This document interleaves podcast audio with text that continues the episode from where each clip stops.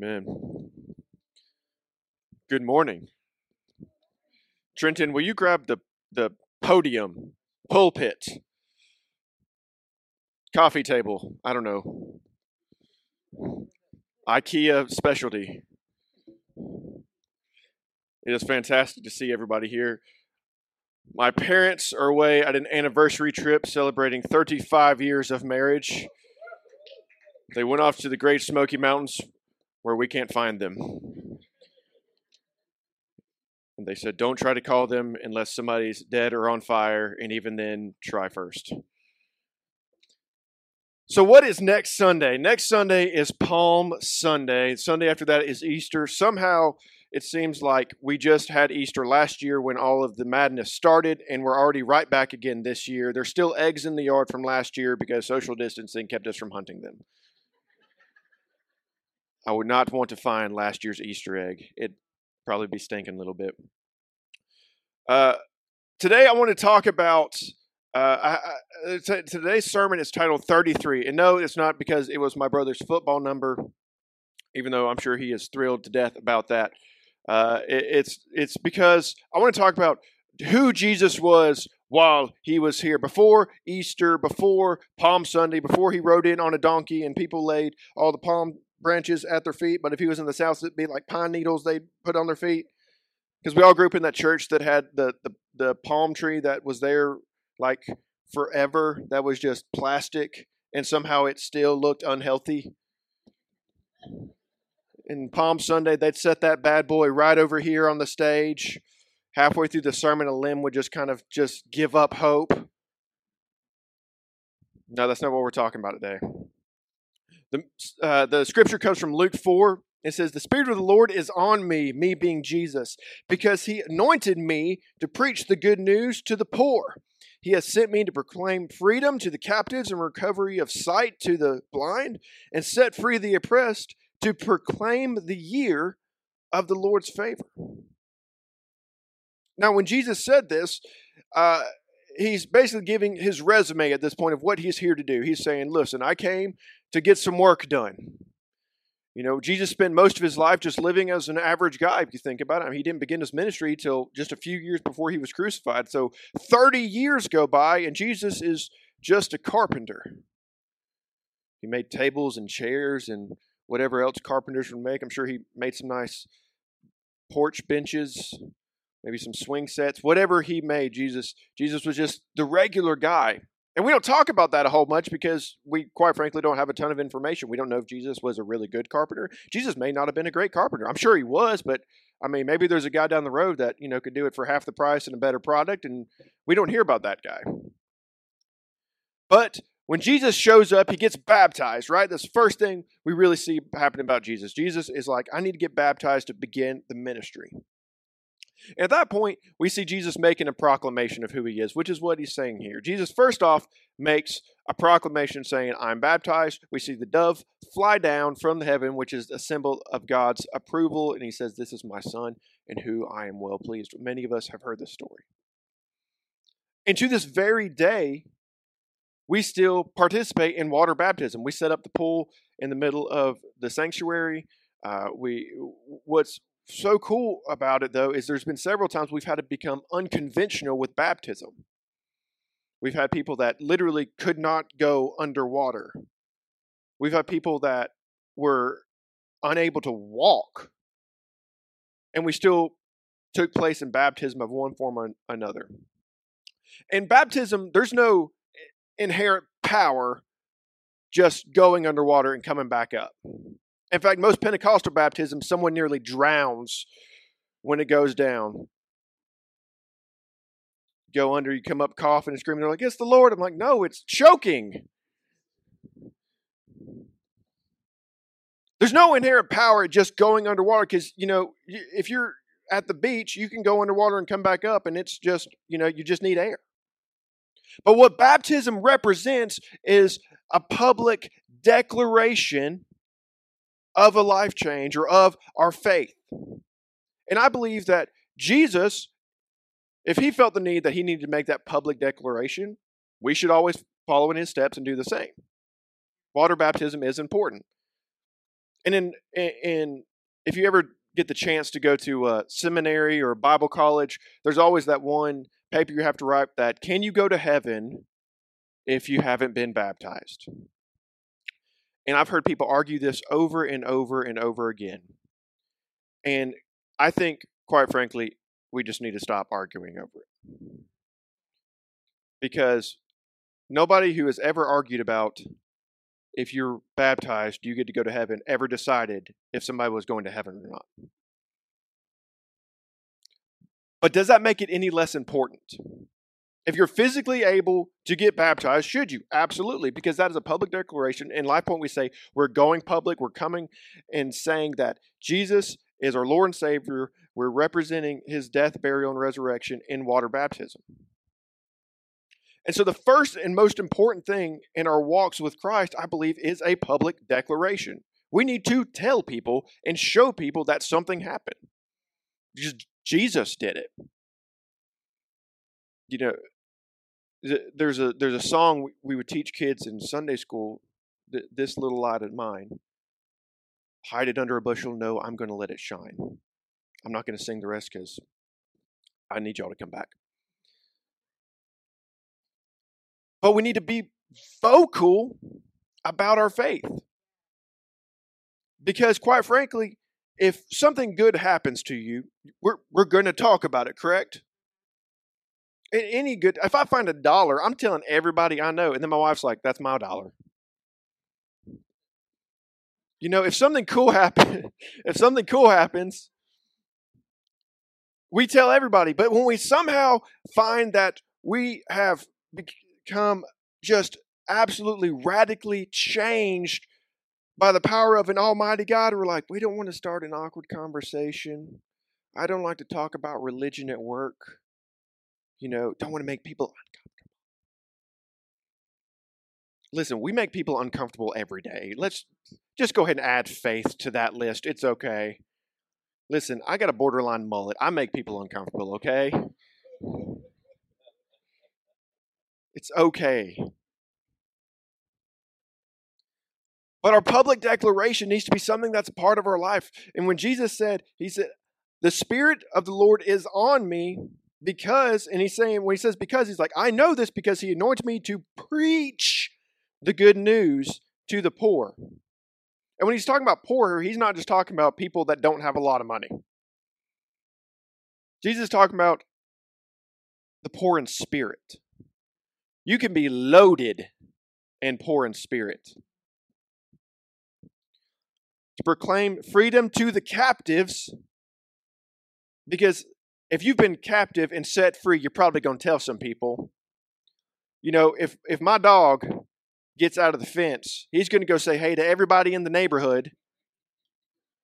Unashamedly jump, just go absolutely crazy because he was captive and then been set free. He's probably going to find something to show, so be like, look what I can do, look what I can do. And that's the kind of excitement I think we should have when we've been captive and then set free. But what my favorite thing Jesus did was when Jesus he was baptized and he made the declaration, which is where a lot of us get really good at. We get on fire, we go to a church event, we go to a winter fest, we go to a church camp, we go to some marriage retreat, something, and it's easy to get on fire you know, if you send somebody to, you know, an Amway conference, you can get excited about selling something, and then you come back and you're like, nah, I don't know. It's it's easy to get excited. We as people naturally want to be excited about things. That's why everything on TV is driven for an excited emotion. That's why everything we want to do is exciting. So when we get excited, it's easy to go and want to tell people about something. But then when the work starts, it gets a little difficult. But what I love about what Jesus did is when the work started, his first miracle was basically his only miracle that was like a non-necessary miracle. If, we, if you, uh, I encourage you, you can actually just punch in Google, punch in just Jesus's miracles in order. And starting with the number two, it's always like cast it out a demon, heal the blind, heal the sick, raise from the dead, uh, you know, heal the deaf, did all these amazing things. But what's miracle number one? He turned water into wine.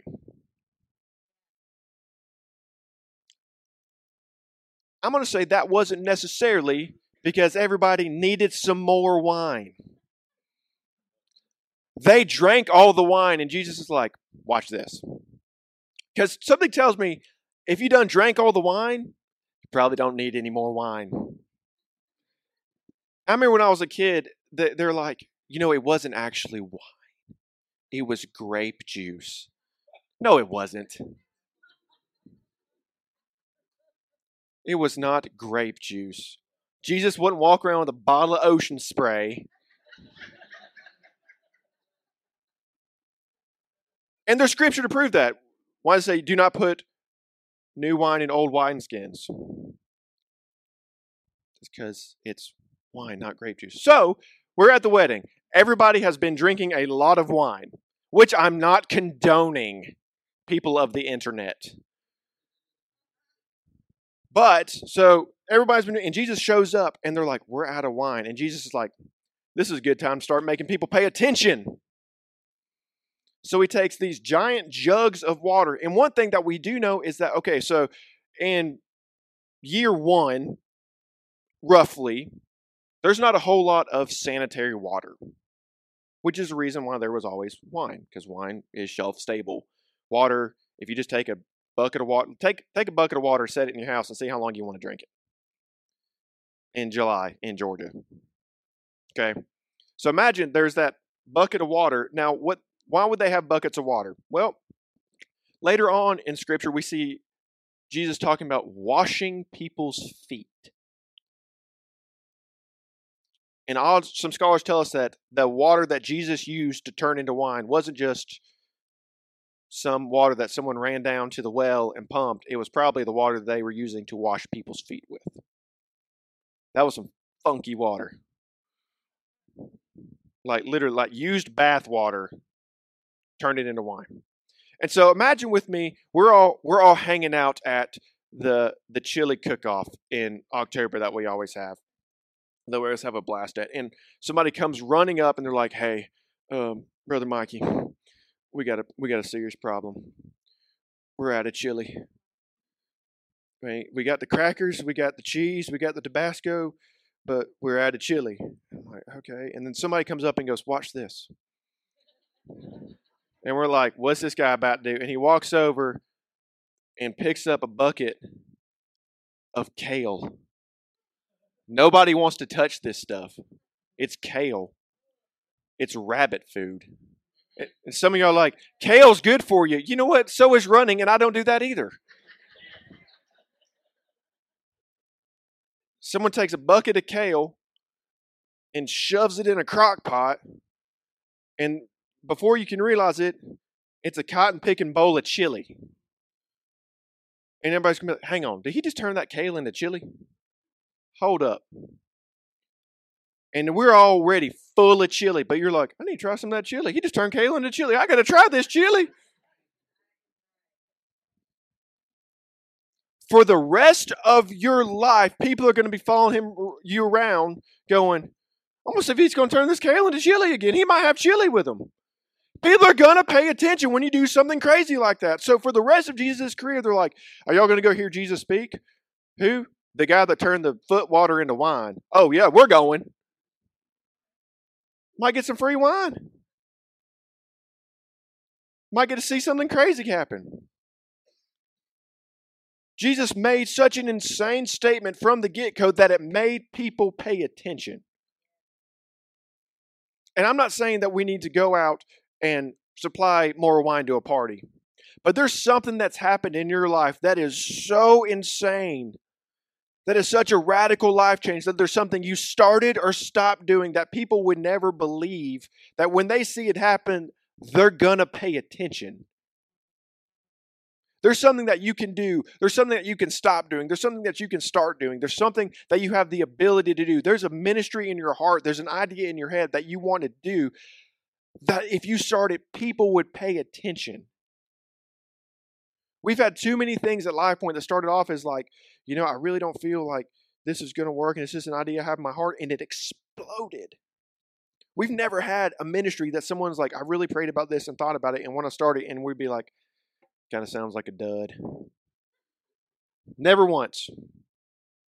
We've seen too many people have radical life change through Jesus Christ. Want to start something new, start something new, and people paid attention, and other people were highly blessed and had their lives changed because of it. When you do something crazy, even if it's unconventional, it makes people pay attention. You know, uh, I think that when he says, set the captives free, recovery of sight to the blind, set free the oppressed, and proclaim the year of the Lord's favor. He says, first of all, he's going to preach the good news. So he's going to tell people. He's going to tell people that you're free.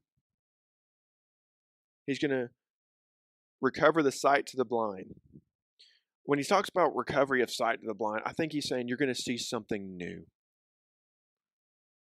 It's not necessarily a physical healing, but let me tell you something. People are going to physically see something new in you.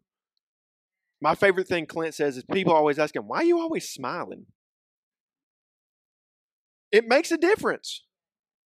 Christian people shouldn't be walking around. I used to get so, I worked at Chick fil A for a long time. And listen, if you're sad at Chick fil A, that's on you. But people would come through and just, there's these like 16 year old girls working in the drive through, just smiling, just going to doing what they're doing. And these people would just give them the hardest time because there was too much ice in their lemonade. And they drive away, and I'd see what church they went to on their bumper sticker. I'm like, there you go. Don't let me catch a life point person in a drive through acting up with a sticker. I worked in customer service too long, and my filter is too thin. And there's some people you need to worry about more than me. Some people got less of a filter than I do, and we don't give them microphones. Playing. But we, we, we want people to see something new in us, and we think that we can put a sticker on our car or a fish in the window or whatever we do, and we're like, we're just going to wear the, you know, duds and people are going to know that we're saved, but we don't reflect it on our face and our actions. You know, I I've heard the story too many times about the worst time for waiters and waitresses is Sunday after church. And I'm sick and I know that the internet is what it is and people like to share negative, but like I'm sick of seeing like really bad tips and then comments with scripture underneath that doesn't help anybody see the light of Christ. Because when I read the Bible, when Jesus showed up to eat at people's houses, he was washing their feet. Not complaining that it took too long for me to get my Diet Coke and therefore you get a $1 tip on a $50 meal. I remember there was one time, and I've worked at a couple different Chick fil A, so it's not like a I'm not going to tell you which one it was, but I worked at one and I had to go set up this huge meal at a church. I mean, huge. Like they had got, I mean, all this food that was all but donated. And me and one other person showed up. We set everything up. We cleaned up. And there was this lady, and I don't know who she was, but the whole time was just fussing about how long it was taking, fussing about how this didn't look right, how we didn't bring enough tablecloths, how this, and I'm like, this is all free. And just absolutely, and I'm like, thank goodness I'm sound enough in my faith to know that you're doing a very bad job at yours. Because if they, just because you work at Chick fil A doesn't mean you necessarily know Jesus. So if someone's only glimpse of the Savior of humanity is you walking into his turf and getting fussed at for someone doing something kind to you?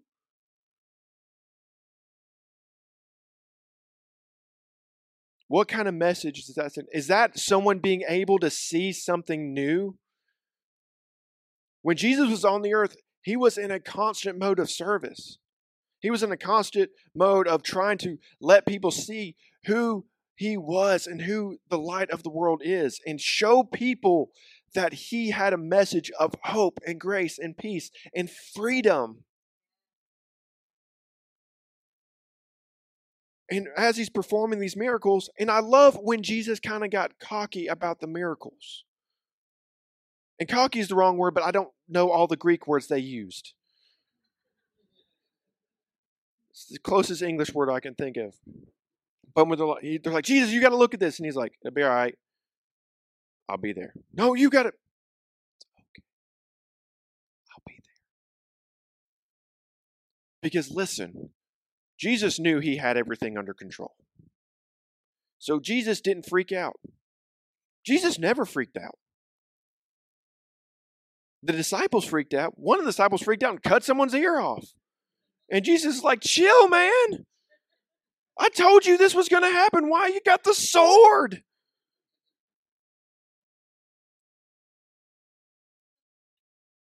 And so, another thing, when he's talking about freedom from the captives, so many of us have been set free from so many things.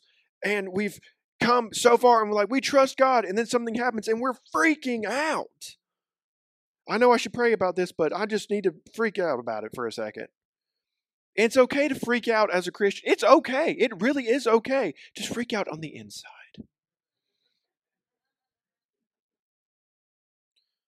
Because if we preach a message of gospel that Jesus did about how he gives a peace that passes all understanding, and we're freaking out about nothing.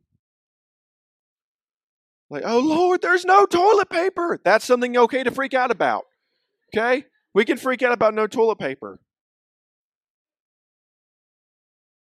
But when we, we, we talk about our Facebooks is where I see most of this happen. And the only reason I'm on Facebook is because they got like a constant yard sale on there and I can't stay away. But if you're on Facebook, you see people just like, well, we done found the next Antichrist. There's prophets of doom all over Facebook. And I'm like, y'all, stop sharing that stuff. And I'm so glad I go to a church where we don't do that for the most part. I'm so glad I go to church where people share such great and uplifting things and there's devotional shit like every morning i can scroll down and there's just like all these uplifting things that come from life point people and it's I, i'm so encouraged and proud to be at a place that does that but so often we say that we're in tune with the god that has peace that passes all understanding and we see a post on facebook that just says Warning, long rant ahead. You know what I do? Don't read it. Right on past it. If there's ever a but tab that says see more, not going to happen. Not worth it. But we're reflecting Christ in everything that we do, and people are watching us. People watch Jesus very closely because, first of all, he did something that made people pay attention and if we take that step to do something that's going to make people pay attention, we have to watch what we do. And am I saying you have to act exactly like Jesus? That's the goal. Are we going to? No. I mess up. I mess up a lot. I do dumb things sometimes. No amen for my wife needed.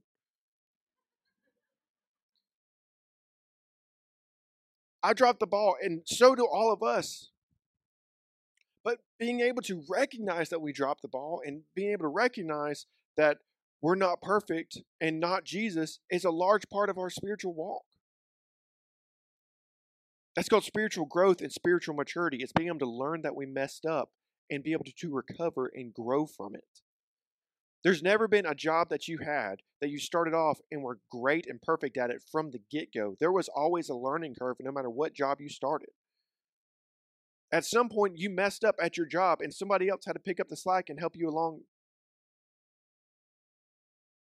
And it doesn't matter what it was, every new thing you've taken on, there was a learning curve to it. Everybody messes up. And it's okay. That's part of learning and growing. When my child entered the world, I didn't expect her just to know everything from the get go. There, there was a time of growing and learning where she like she knows how to do three things eat sleep and poop did them very well very well but over time there's a learning curve but once she learns something i expect her to continue doing what i know she already learned even though she's very young she knows not to climb on the back of the couch. But she tries to do it anyways, and so when she gets punished for it, she knows what why why she was punished. She knows why she got popped on the leg. Excuse me, I can't say that because we're in 2021. She got sent in her safe corner.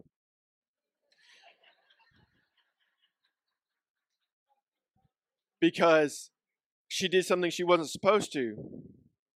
But the whole reason we have to learn and grow from these mistakes, and sometimes there's correction, is so we don't do it again. And so in the end, we don't fall off the back of the couch and break our arm. It's okay to have a learning curve and for there to be correction. Because Jesus said, I came to proclaim freedom to the captives, recover sight to the blind. I'm going to let you see things that you've never seen before. I'm going to let you learn things that you've never learned before. I'm going to take you to places you never thought you could go. People want to call you mentally unstable and depressed and lonely and whatever other term is popular at the time, but I called you free, set apart, and made with a purpose, exactly how I meant for you to be. I'm proclaiming the year of the Lord's favor. I'm saying that this next year coming up is going to be different for you than the last one. I'm saying that whatever going forward is going to be very different from what's behind us. That's the message that Jesus came to preach. He didn't come to talk and point out flaws and say, This is what's wrong with all you people. Because he could have. He was Jesus. If anybody had a right to do that, it was Jesus. He didn't show up and be like, I got a lot of problems with you people. First off, what's with all the kale? No, Jesus came in and said, Listen, yes, we're doing some things wrong, but let me teach you. Let me show you. Let me love you. Let me sit down and eat with you. Let me be a servant to you and show you through actions that speak louder than words. There's a man who said, Go into all the world and preach the gospel, and if necessary, use words. And let me tell you, when we're going into Easter and Palm Sunday, and we talk about Jesus' triumphant entry, and we talk about his death, burial, and resurrection, we talk about all these things coming up. I feel like sometimes we get to Jesus rose from the dead and saved you from your sins, and we stop there. And I want us to be a church that focuses on the work. Am I saying you have to work your way into heaven? Absolutely not. Am I saying that you, you, God's going to think of you less if you're not out there selling all your possessions and just absolutely living a lifestyle of like a Buddhist monk and just wearing a towel and proclaiming. No. What I'm saying is, if faith without works is dead, I'm going to work as hard as I can to make sure my faith is as strong as it can possibly be. I'm going to make sure that if someone has made the decision to live a lifestyle away from Christ and forfeit their life, it's not going to be because I didn't do everything in my power to keep that from happening. It's not going to be because I was a stumbling block for somebody else. It's not going to be because I was too proud to admit I was wrong and let somebody else suffer for it. It's not going to be because I took my bad day out on somebody who had nothing to do with it. It's not going to be because I think that I'm so much better than somebody else. It's going to be because I want to show the light of Christ and I may annoy them to death. I heard a man who was a total atheist say one time, he said, if you see a bus coming to run over somebody, eventually you're just going to tackle them so they don't get hit by the bus. How much do you have to hate somebody to let them get hit by the bus? I'm afraid that as a society of Christians, we are letting a lot of people get hit by buses because it's too inconvenient too awkward, and too politically incorrect. Incorrect. I passed high school. So going forward into Easter, I encourage everybody to do one thing, and this is super easy. It's easy. Invite someone to church. The most popular day for people to go to church for the first time is Easter Sunday. The second most popular is Mother's Day. So if there's ever a time somebody was going to come to church with you It is going to be in two weeks from today. We have literally, you have two weeks to make one person decide to come to church. It's not, it's easy to invite people to church. Do you want to go to church? No. All right, let's find somebody else.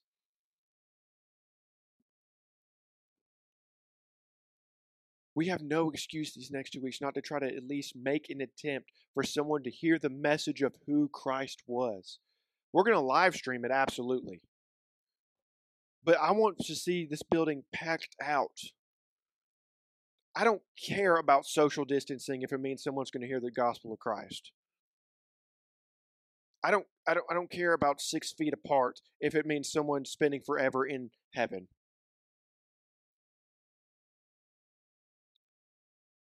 The easiest thing we can do is invite somebody to church. And it doesn't matter where we're at in our spiritual walk to invite somebody to come to the same church that we go to. Coming up here, and this is I'm probably not supposed to say this yet. But we're gonna we're revamping the growth track class.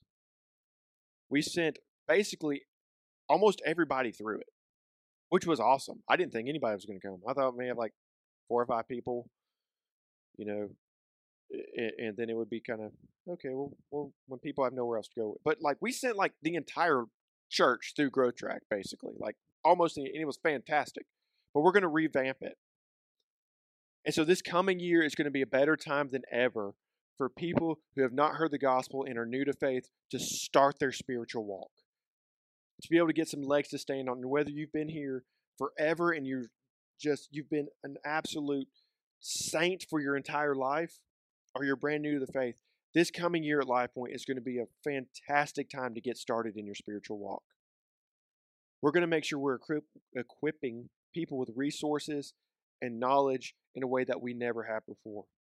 And I personally am going to make sure that that happens. This past year was crazy. Let's make this next one crazier in the name of God. Will you pray with me? Heavenly Father, we thank you for today and your wonderful many blessings. Help us to be able to proclaim your name loud and proud. Help us to be able to go forward with a mission of servitude.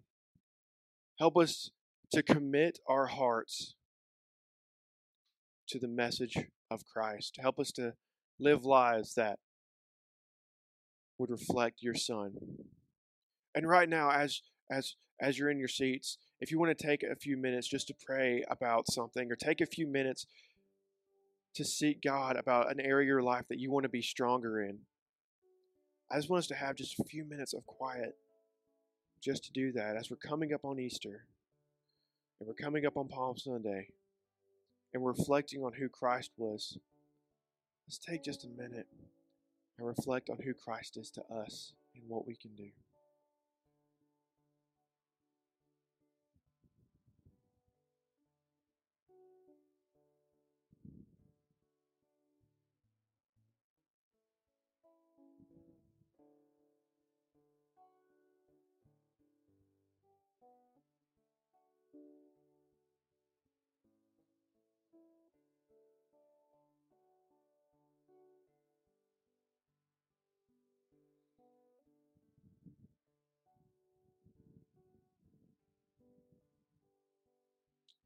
Heavenly Father, thank you once again for who you are to us. Help us to go forward speaking your name as loud as possible and help us to always remember why we do what we do. And everybody said, Amen. Y'all have a great week.